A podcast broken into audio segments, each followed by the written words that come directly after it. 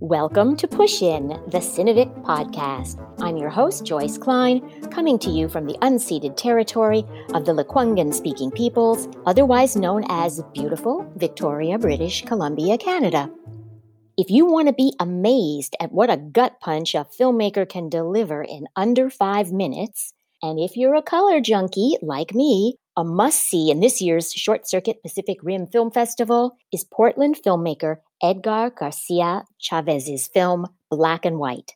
Black and White has won awards for Best Experimental Film at the Austin Micro Film Festival, Best Micro Experimental Film at Oregon Documentary Film Festival, Best Cinematography North America at Toronto's Alternative Film Festival, and I stopped counting at how many competitions it was a finalist in, including Cannes. Scene one. Hi, Edgar. Welcome to Push In. Oh, hi. Very nice to be here. Nice to meet you. As a production designer, I would really like to talk to you about color because black and white may have a title of black and white, but color is the subject in every way. Literally, metaphorically, and visually, it's gorgeous. And I'd like to know why you decided to deal with a subject as painful as racism in such a beautiful way.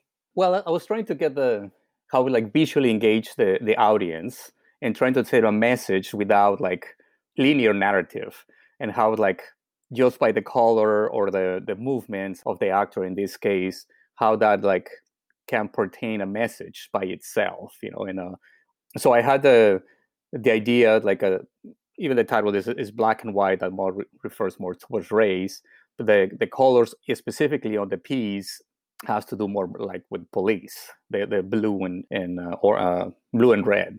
The other thing was that you used such high key color, and I thought it added really added to the heightened emotion of the piece. Was the decision to use that kind of color conscious?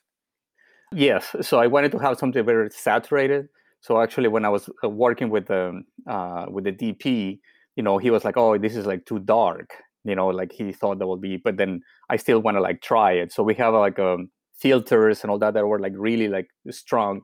And after in um, post production then i i started looking at the different levels of because i did the editing as well. So start looking at different levels of the color to see what will be more contrast between the actor which is a black man and the colors and how that those colors reflect in, the, in his skin his eyes and his mouth and and i was trying to show all that in relation to um to those colors specifically. And then some of the colors as well that started like as you saw blinking.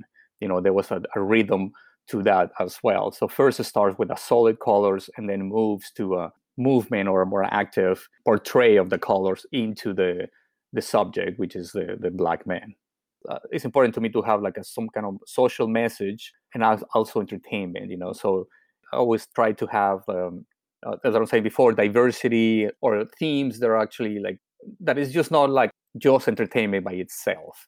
Like I want to have like something that is, has like a uh, at least some kind of meaning or something. You know, I find like um, that's like important to me. You know, and I'm still doing like some other art. I mean, I'm doing like paintings here and there, and I've used that as as a way to um, clarify to understand my ideas. You know, because I have a lot of ideas and and that's the problem like they just go all over the place and like when i put it on paper at least something comes out and then usually it's just one scene or something and i put like usually it's more like a collage and i put all those ideas together and then from there that's what i'm trying to start then working like uh, on uh, on the on the film or like you know storyboards or anything like that that is more organized because film is like very sequential you have to go from like scene one to scene two to scene three. So I think like the, the I see the, the, the the visual part or the visual um, aspect of, of some of the painting or some photographs as a way to flush out those ideas and, and help me clarify uh, some of them and try because a lot of the, the ideas like for black and white came out as, as visual. You know I have the idea of the hands the, the the paint and then the color and then then I'm trying to put them together how all those pieces fit together like in a, in a puzzle or something. And the way that I'm doing this is I'm experimenting as well. You know, it's like when I was there, we are at the studio, I have the idea and I have the script and everything. but when we are there i was like well let's try something let's move on to here and then trying to like do a little bit that and then i think that i like that experience to like collaborate and listen to other people like uh, the dp the actors they have you know feedback and it is actually very interesting as well you know all those ideas or some ideas i'll say I, I don't like throw them away i'll say well let's try it and then when i'm editing or then i'll decide okay this is good or this is not you know that's one of the things that I love about filmmaking as opposed to visual art. In filmmaking, you just have to surrender and it's collective. You don't have to think of everything. There's lots of minds and genius at play to further your ideas. Yeah, and I have to have a, a, collaboration. Always try to have that, which is sometimes it's hard because I get like personality. Sometimes I want to have something in a certain one way, and then it's it's hard to like let it let the um, feedback enrich that sometimes, you know. But I, I'm trying to be open and I'm trying to get everybody to to just give their their opinions what they want to do, and then usually what I'm trying to do is like, okay, this is my idea, and we'll shoot that, and then we'll try yours, and then we'll shoot that again.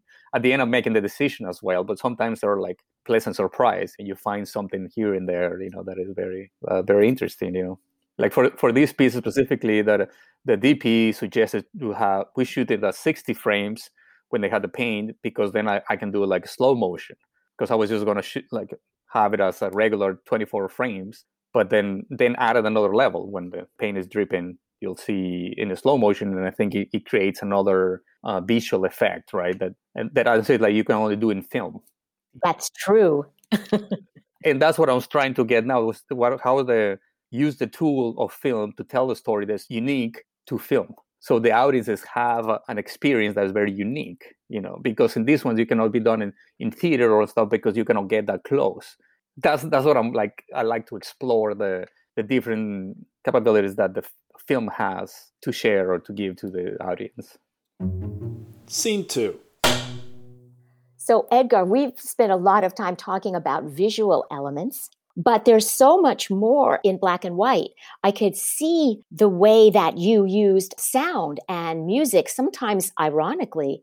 Yeah, yeah, I, I really enjoy how to like film gives you the opportunity to have all these elements together. You know, how much like writers, like producers, sound, uh, music, specific stuff, all kind of like comes together to create, you know, something. You know, so for this specific piece, the music score, the I have an idea that I, I give to the to the musician, and then uh, he came up with the idea of like as the words were coming, he has the the, the sound is going on, but at some point it's just silence of, of the music and just let the the voiceover carry on and then he starts over again and I thought first, first I thought, oh, I'm not, I'm not sure if I like that. But after seeing the piece, that actually enhanced the piece like exponentially. I thought that the sound added another element, and and I, I feel very like strong now about sound. Like at the beginning of my career, I was, I was just focusing a lot on on the visuals and not paying as much attention on this on sound.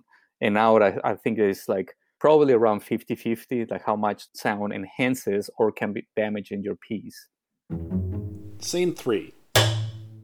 Many visual artists have made the move from art making to filmmaking. Two of my favorites are like Peter Greenaway, Julian Schnabel. Are you at all planning on moving into feature film making?